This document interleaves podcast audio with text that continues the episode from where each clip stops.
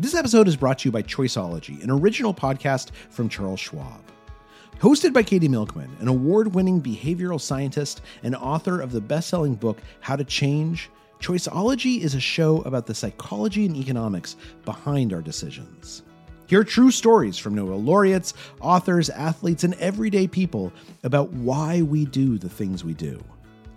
Listen to Choiceology at schwab.com slash podcast or wherever you listen. This episode is brought to you by Saks.com. At Saks.com, it's easy to find your new vibe. Dive into the Western trend with gold cowboy boots from Staud, or go full 90s throwback with platforms from Prada. You can shop for everything on your agenda, whether it's a breezy Zimmermann dress for a garden party or a bright Chloe blazer for brunch. Find inspiration for your new vibe every day at Saks.com. You know, I'm not making this art as an ego exercise. This really is just, it brings so much joy to my life, and I want to bring joy to other people's lives. Welcome to How To. I'm Amanda Ripley. When I think of artists, I think of two categories, right? First, there's capital A artists like Picasso, Frida Kahlo, Miles Davis, you know, people whose whole worlds revolved around their craft and became larger than life. Then there are, you know, all the lowercase a artists, regular people like you and me whose creative work helps them through life. But what if you're somewhere in the middle, wanting to try to be a capital A artist, but not sure where to begin? Yeah, hi, I'm Elaine, and um, I had previously worked in a corporate job, very fast paced. And so to find a practice where I get to find the spark of creativity. I get to think about the layers of watercolor needed to create what I see in my head mm. and then work with the paint as it kind of does its thing. Um, and you kind of come to an agreement at the end, like, okay, this is close enough to what I thought I could do and make on paper. And it's a super satisfying experience. That's cool. Can you describe one or two of your favorite pieces so far? Yeah, so so our friends were moving away and I found a photo of a sunset taken from their backyard looking out at the sunset. So beautiful, palm trees and so much color to it. And so I painted that in watercolor and gouache. And I thought it turned out pretty good for me. Like I was like, wow, like I'm proud of myself. And then I got this super doubting, like hmm. really bad. Oh no, I can't put this in a frame. I can't give this to them in a frame because it's not good enough. So that's interesting. So there was this moment where framing it would be like somehow acknowledging that it was more than just a doodle, right? That's right. And that that's was right. scary it's scary because I don't, it's even hard for me to say I'm an artist. I say I do artsy things. Uh-huh. and because I, you know, in my mind, there's this like assumption I have to be like a professional and it's my only job and that sort of thing. And so there's a, like I saw this meme that was, I like art. Let's make art. This is tricky. This is bad. I'm bad. Wait, this is okay. I like art. and so there's this emotional journey you go through. If, like Elaine, you're just getting started on this emotional journey, how do you start to measure your progress? By the number of pieces you've sold? Or is originality a better measure? It's been this like nagging, exciting thing in my life that I, I do and I share online and I'm super nervous about it because I don't think it's great, but everyone says it's great. And so I feel like I'm at the point where I know my techniques and I have this desire and I, I want to share the joy with the world, but I don't know what my style is or how to find that. If there's anyone who knows how to help novice artists find their style, it's Aaron Dworkin, who's done, well, just about everything. I'm a poet journalist, a social entrepreneur, um, really kind of have spent my life in the creative sphere and ultimately, you know, hopefully, uh, you know, helping people transform their lives uh, and architect the most fulfilling life possible. Aaron's received a MacArthur Fellow Genius Grant, and he's an accomplished violinist who has served on arts councils and committees under Presidents Obama and Biden, and he's a professor at the University of Michigan School of Music, Theater, and Dance. Oh, and he's also written books, including one called The Entrepreneurial Artist Lessons from Highly Successful Creatives.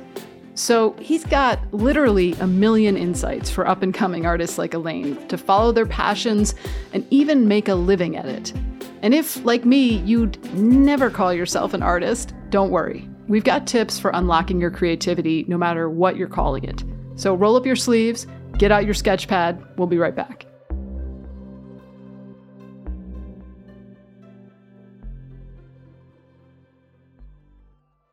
Reboot your credit card with Apple Card, the only credit card designed for iPhone. It gives you up to 3% daily cash back on every purchase. Plus, Apple Card has no fees, not even hidden ones. Apply for Apple Card now in the Wallet app on iPhone. Apple Card issued by Goldman Sachs Bank USA Salt Lake City branch, subject to credit approval. Variable APRs for Apple Card range from 19.24% to 29.49% based on creditworthiness. Rates as of February 1st, 2024. Terms and more at applecard.com. This episode is brought to you by Choiceology, an original podcast from Charles Schwab. Choiceology is a show all about the psychology and economics behind our decisions. Each episode shares the latest research in behavioral science and dives into themes like can we learn to make smarter decisions and the power of do overs. The show is hosted by Katie Milkman. She's an award winning behavioral scientist, professor at the Wharton School, and author of the best selling book, How to Change. In each episode, Katie talks to authors, historians, athletes, Nobel laureates, and everyday people about why we make irrational choices and how we can make better ones to avoid costly mistakes. Listen and subscribe at schwab.com slash podcast or find it wherever you listen. Elaine's artistic journey started in 2018. That's when she and her family were on the cusp of a life changing trip. I was about to sell our house and travel in an RV with our two kids, two dogs, and a fish. And I got diagnosed with cancer that same day. And it kind of threw my whole life upside down. Elaine ended up having surgery and healed over time, thanks in part, she believes, to an alternative form of medicine. During my health scare, I found Reiki, which is an energy healing practice. And it's my other passion. Reiki is a Japanese healing practice that promotes relaxation through gentle touch, and Elaine says it really helped her recover. So much so that she and her family eventually did pack up their RV and hit the road. They spent two whole years visiting 20 states and 11 national parks, and it was on that epic journey that Elaine got more in touch with her creative side. I kind of rekindled my passion for art as we traveled in the RV around for two years. I just reconnected with nature and that's a lot of my subject matter for my art mm. now. I just, I use it as a meditative practice to find peace and calm in a crazy world. And, and I get to create like a beautiful thing from that. So how did you gravitate towards watercolor painting? Originally I picked it up because we were traveling in RV and everything has weight. So I chose the lightest weight medium oh. and the cheapest. And, um, and I love it because it almost paints itself. So you have to have a part of wanting to create an image and then allowing the paint to travel the way it will. And hmm. it's a good metaphor for life because you have to kind of roll with how it appears on the paper. And so I love that. Well, you know, it's so interesting because I was just hearing your, your story, Elaine, and, and, I was thinking, so you you know traveled around the the country in 22 states and with uh, your extended family, those who have uh, four legs and two legs and and gills, um, and uh, and spend your life, you know, following a passion of helping others to heal and painting and all that. And it's amazing. Um, and my sense is that part of that and why you're already able to do that is because you're always seeking. And now, well, that's not enough, right? I want to be able to really have these passions potentially combine into a singular thing. For Aaron, he drew artistic passion from his unique background. Ultimately, I'm a black white, Jewish, Irish, Catholic, Jehovah's Witness, uh, who grew up with a big afro playing the violin. And uh, so I had gone through these experiences of not seeing, you know, people who looked like me on stage of orchestras or things like that. And then I went into a lesson one day with my teacher at the University of Michigan School of Music, Theater, and Dance. And they said, you know, did you want, do you want to play music by black composers? Which I didn't know existed. I did not know there were mm. any black classical composers at that time as a college student and as a biracial, multiracial musician viewed by, you know, Americans as, as black um, which is actually kind of something that I talk uh, a lot with with people is about letting you know who you are, who your own sense of identity or your passions in the world. Um, ideally heavily influence what you actually end up doing professionally, uh, which can be very empowering. One of the most important things an artist can do, Aaron has realized, is to just show up as yourself. A lot of the things you've said, Elaine, suggest you, you mentioned this sort of insecurity or self consciousness, um, wanting to find your signature style. Mm-hmm. I guess I wonder, Aaron, if you could, if we could step back for a minute and, and if you could respond to that. I mean, you, you started your art very early as a musician after hearing your mother play Bach. And I would imagine for a long time, for a classical musician, you're trying to replicate. You're not trying to create a signature, unique style.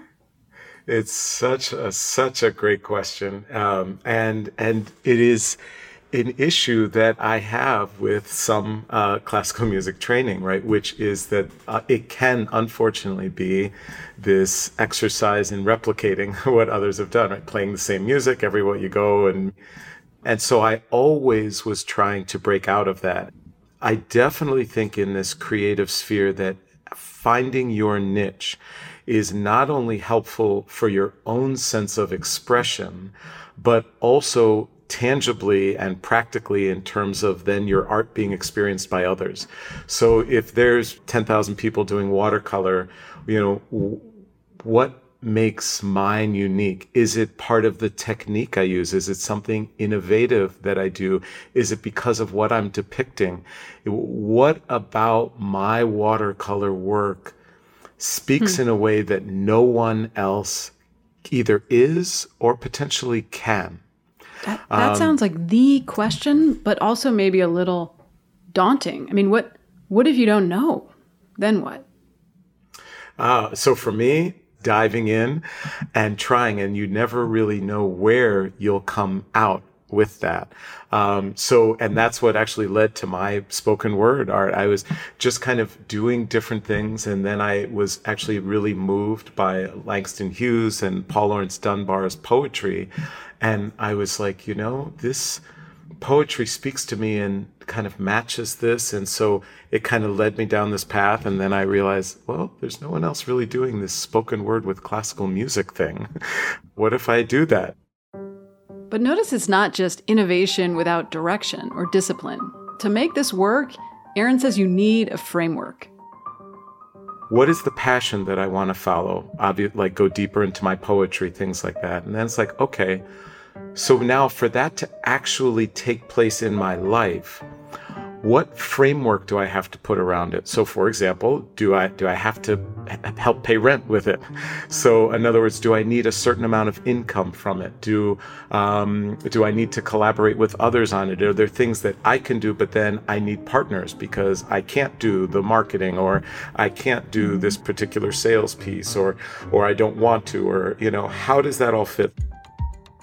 There are three keys to building this framework, Aaron says ideation, organization, and communication.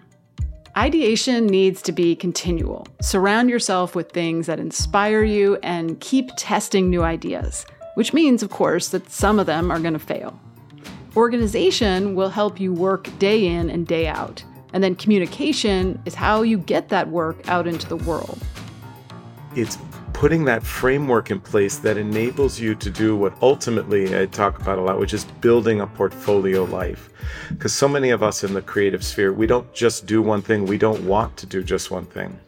So I have a number of different parts of my portfolio life, and some generate significant levels of income. Others actually have the reverse. But from my perspective, it absolutely takes that pragmatic, functional piece that often in the creative sphere we not, don't necessarily want to layer on uh, to what it is that we're doing, um, but that I think is then what actually frees you and gives you the space to do it. I often feel conflicted that I have so many things going on in my life and I'm not giving enough to art. Um, so to frame it in the context of a portfolio really helps me. Yes, um, I like that. Allocate too. my time and my effort. Right, and it also sounds so like legitimate. Like I feel like in my yeah. own work of freelance writing and podcasting, and I think of it as just like a crazy quilt uh, mix of things. But it, I like portfolio better. that just sounds yeah. a lot like I'm doing it on purpose. That's right. Yeah.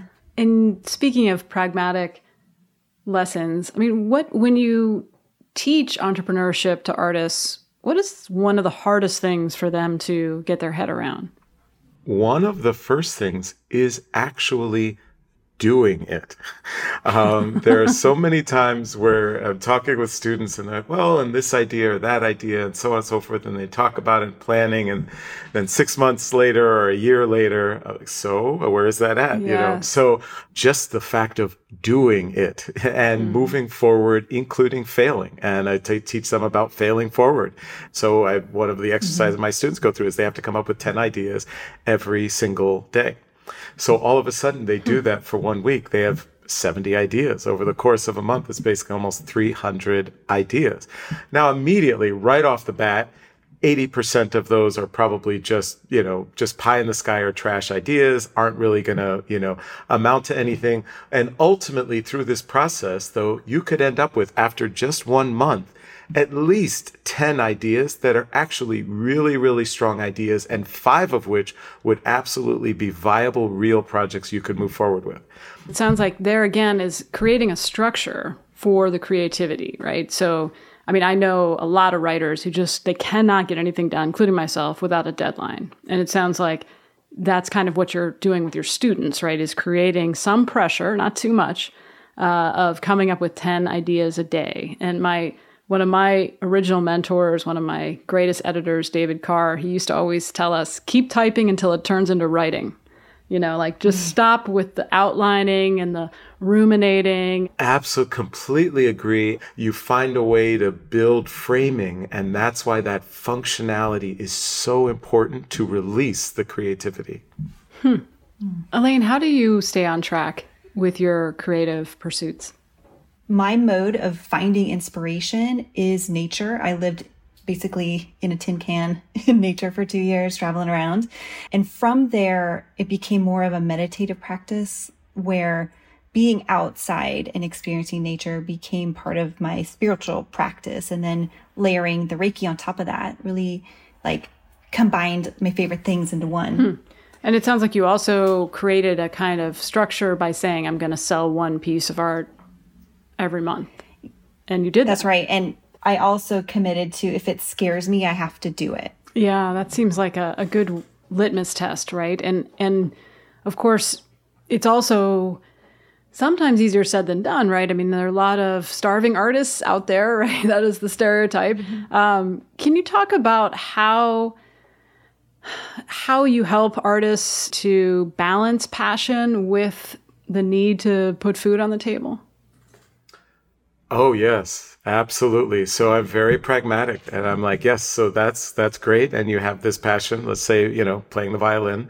So first, it's kind of I encourage them to delve into so what is that? Because there's many different ways to play the violin. So let's say hypothetically that they're like, you know, I've just got the dream. I want to be a soloist and travel the country and do all of that. So first, I just make sure is that actually what you want to do? So what is that life? Because it may not be what you think it is. And what you may think is, you know, being on grand stages and performing for thousands of people. Yes. And that might then happen once or twice uh, a week if you're lucky for, you know, the 45 minutes that you go on stage and play your concerto. And the rest of the time you're alone in motels and hotels. Hmm. So is that actually the life that you want? So um, you're trying to kind of give a reality check to this vision yes, so that people are really before they saddle up for it, they know what the trail looks like. It's critically important. And and all too many musicians will then not say necessarily win that big audition and then haphazardly put together a life where they're not necessarily fulfilled. And that's where I'm like, you should be very intentional about that and say, if I want to be a violinist, how can I then build the financial component of that mm-hmm. so that I won't be the starving artist? Yeah. And so it's definitely that that reality. And today we have more opportunities than ever. You know, they could build a platform on Patreon using social media. It doesn't take very many people who support your art to build a life from that art making. Next up, we're going to help Elaine and all you other pragmatic dreamers out there find your unique signature style. Don't go anywhere.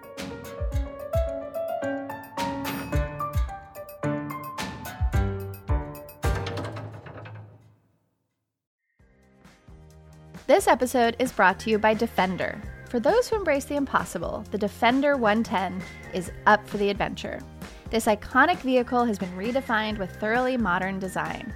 The exterior is reimagined with compelling proportions and precise detailing, and the interior is built with robust materials and integrity. The Defender capability is legendary, whether you're facing off road challenges or harsh weather conditions. Built for the modern explorer, the Defender 110 lets you go further and do more. And cargo capacity means more room for your gear. To drive the Defender is to explore with greater confidence. Powerful innovations like the intuitive driver display and award winning infotainment system keep you connected. Innovative camera technologies deliver unobstructed views and effortless maneuvering. Ready for a wide range of adventures, the Defender family features the two door Defender 90, the Defender 110, and the Defender 130, which seats up to eight. A vehicle made to go further, the Defender 110. Learn more at LandRoverUSA.com forward slash Defender. This episode is brought to you by Saks.com. At Saks.com, it's easy to find your new vibe. Dive into the Western trend with gold cowboy boots from Staud, or go full 90s throwback with platforms from Prada. You can shop for everything on your agenda, whether it's a breezy Zimmermann dress for a garden party or a bright Chloe blazer for brunch. Find inspiration for your new vibe every day at Saks.com. Hello, friends, it's me again. I hope you're enjoying this episode. We wanted to let you know that our little show, How To, has reached a milestone. We've been around for three whole years now. In podcasting years, that's like 75. That means we've had over 150 of you directly on the show, workshopping problems that have helped countless more listeners. So, first of all, thank you. We rely on listeners like you to bring us questions, big or small. Then you get the chance to talk directly to world class experts for free. You may notice we often use first names only to protect your privacy, and sometimes for particularly sensitive subjects, we will even allow pseudonyms. So I hope you'll consider writing to us at howto at slate.com to wish us a happy birthday and bring us your new problems. Or send us a voice message at 646 495 4001. Also, please keep sharing episodes with friends or family members who might benefit from a little dose of hope and empowerment right about now.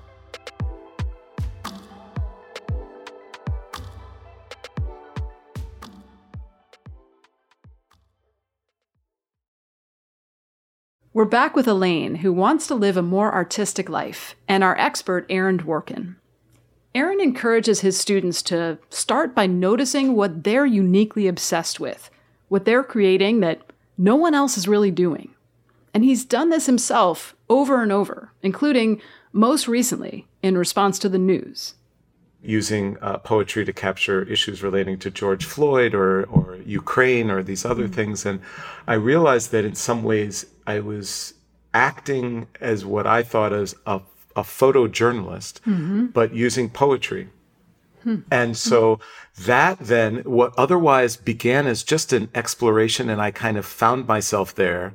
I then stepped back and said, you know what? This is unique. And I literally actually Googled like poet journalist and realized like, oh, it actually is not a thing.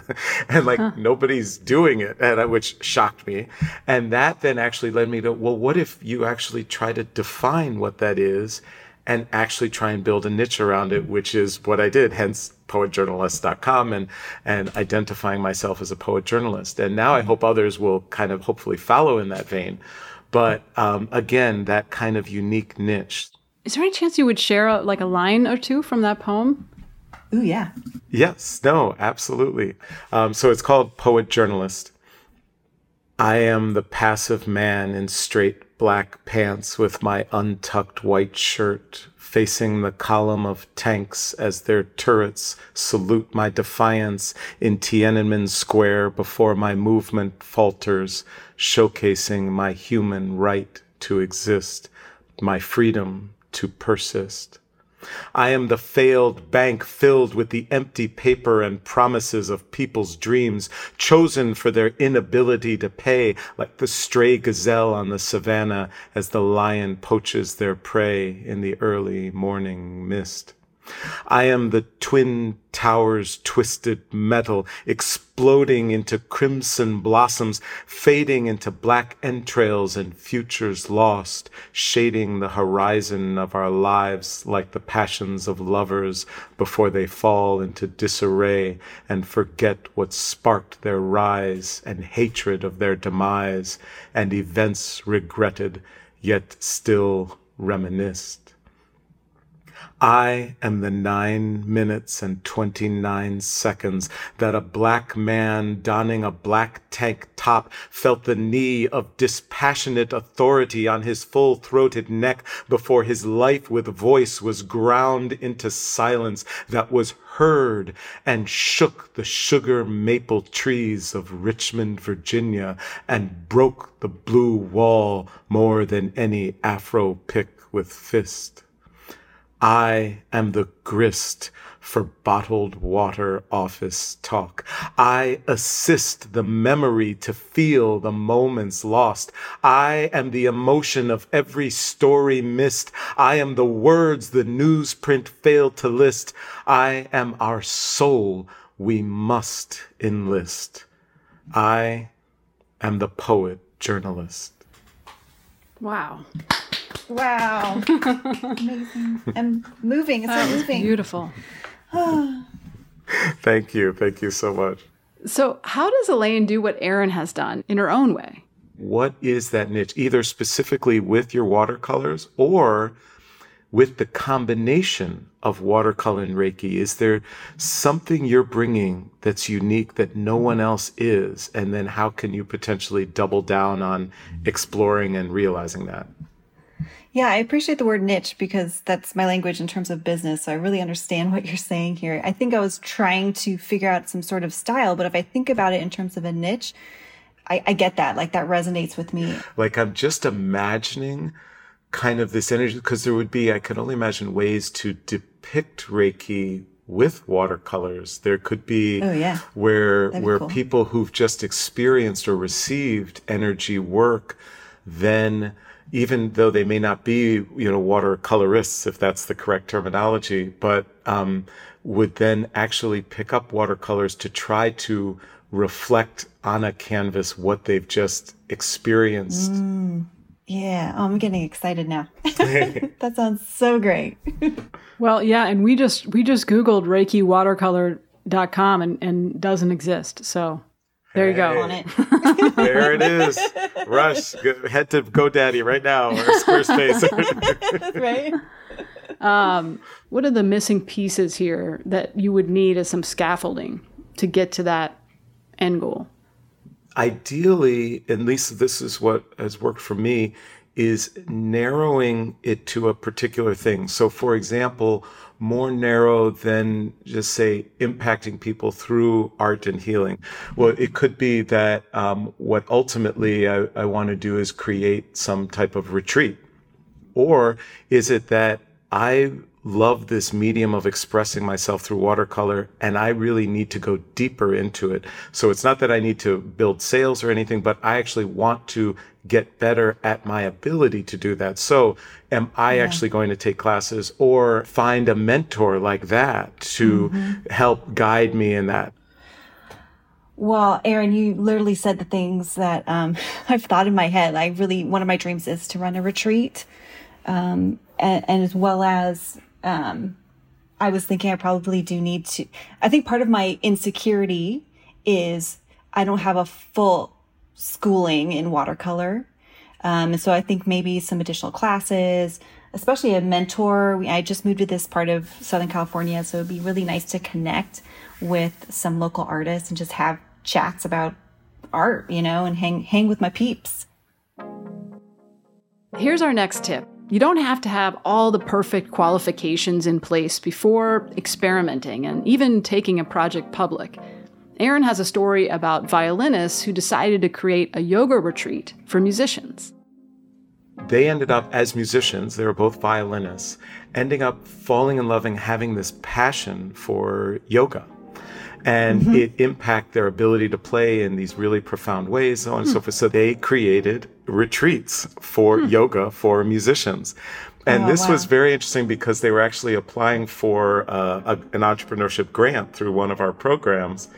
And they came in, one of the questions, we kind of had, you know, like a Shark Tank type of panel and and one of the questions then was posed well oh okay so are you a um, you know a, a licensed certified yoga instructor. And neither of them were at the time. and so, and, and, and, but I also love that, right, as an entrepreneur, because, you know, do you actually need that to right. start, right? So one of the things yeah. they did was look and say, ah, you know what? Within the next six months, we will get certified as we do X, Y, and Z. Mm. So again, mm. adding that functional, almost operational capacity to what was just a pure passion. you can you can kind of pursue them in parallel. It sounds like. Thank you for that permission slip to do that.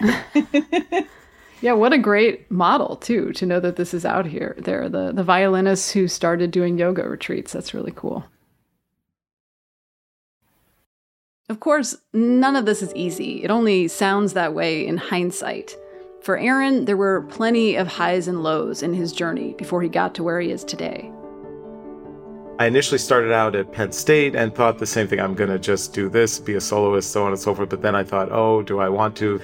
Ultimately, it led to me actually dropping out from college for four years, um, where very, you know, financially tough times and getting evicted and all of these types of things, almost being homeless. While and, you were doing um, your music? Uh, so initially, yes, and mm-hmm. then life circumstances were so hard, mm-hmm. I did not even practice. I mm-hmm. just was trying to survive. Um, I ended up uh, working, uh, getting a job in a mailroom. It was one of the first times I had kind of consistent income. I was making mm-hmm. thirteen thousand five hundred dollars a year, and um, but I was surrounded by everyone, and all they did was live for the evening or for the weekend. Mm. Right? They hated their job. Mm-hmm. And I just looked around and went, oh my God, I don't want to spend my life like this. I can't. So that helped really help me build that sense of okay, how do I pragmatically give hmm. myself the greatest number of tools so that I can choose what I do for my life, not have someone else choose. After Aaron returned to his undergraduate studies, he launched his own nonprofit called the Sphinx Organization, which worked to recruit more diverse musicians to play classical music. But it was a struggle early on. And then Aaron reached out to some mentors for help, including some pretty big names. Isaac Stern was considered, you know, certainly like probably the greatest violinist, you know, of our uh, generation before he passed. And um, when I launched the Sphinx organization, initially the Sphinx competition, I invited him to come to the inaugural competition. You know, how would he come? I'm just some student, you know, uh, undergraduate student starting some weird thing. Um, but he came and then reaching out to Robin Williams. Hmm. Uh, you know, who would have thought? I had no network to him. I literally pulled his name out of a celebrity directory at the time. And a long story short, he ended up helping me to pay off my uh, student loans so that I could return to school, which I did with this sense of, oh my gosh, I now want to do my art, my music making for my life. Uh, and, you know, and profoundly, you know, he profoundly obviously changed the trajectory of my life. So there's some audacity in that, right? And just, you know, why not? And I'm sure there are other people you wrote yes. to who didn't respond, right? Let's be honest, you know, but Oh, way more. Yes. So he was the one, you know, where 99 others said, you know, uh, no. Like 10 ideas, not one. 100 people, not one. uh, mm-hmm. Aaron, any Absolutely. parting wisdom for those of us who maybe don't yet think of ourselves as artists uh, for how to live a more creative life? Yeah. Well, I would absolutely say to follow the passions that you have in life. Like, don't settle for what, you know, others, including our parents, tell us it is your life, right? It's no one else's. And, um, and ideally do everything you can to architect that life. Hmm. Don't let the universe happen to you. You should happen to the universe around you. I'm just sort of moved to tears, um, just in terms of gratitude for this conversation because to hear your story and an artist sort of validate my story and take the time to really give me some practical advice and some honestly some great career advice oh well thank you i am inspired by you your story um, and everything that you're doing in mm-hmm. life so i look forward thank to keeping you. in touch Thank you to Elaine for sharing her story with us, and to Aaron Dworkin for his amazing advice and poetry. Check out his books and all of his artistic work at his website. We'll put a link in the show notes. And by the way, we got a great voicemail from Elaine. Hi, Amanda. I was so pumped up after our conversation. I joined the local arts council here in my area. And in the directory there, I saw that there was a watercolor teacher who has classes once a week that I can attend. So I'm so excited to start those classes starting next month. Thanks again. Right on, Elaine, you're on your way. Thank you for letting us know. And don't forget us when you're famous. What about you? Do you have a problem in need of a creative solution? Send us a note at howto at slate.com or leave us a voicemail at 646 495 4001. How To's executive producer is Derek John. Rosemary Belson produced this episode with help from Katie Shepard. Our theme music is by Hannis Brown, remixed by Merritt Jacob, our technical director. Charles Duhigg created this show. I'm Amanda Ripley. Thanks for listening.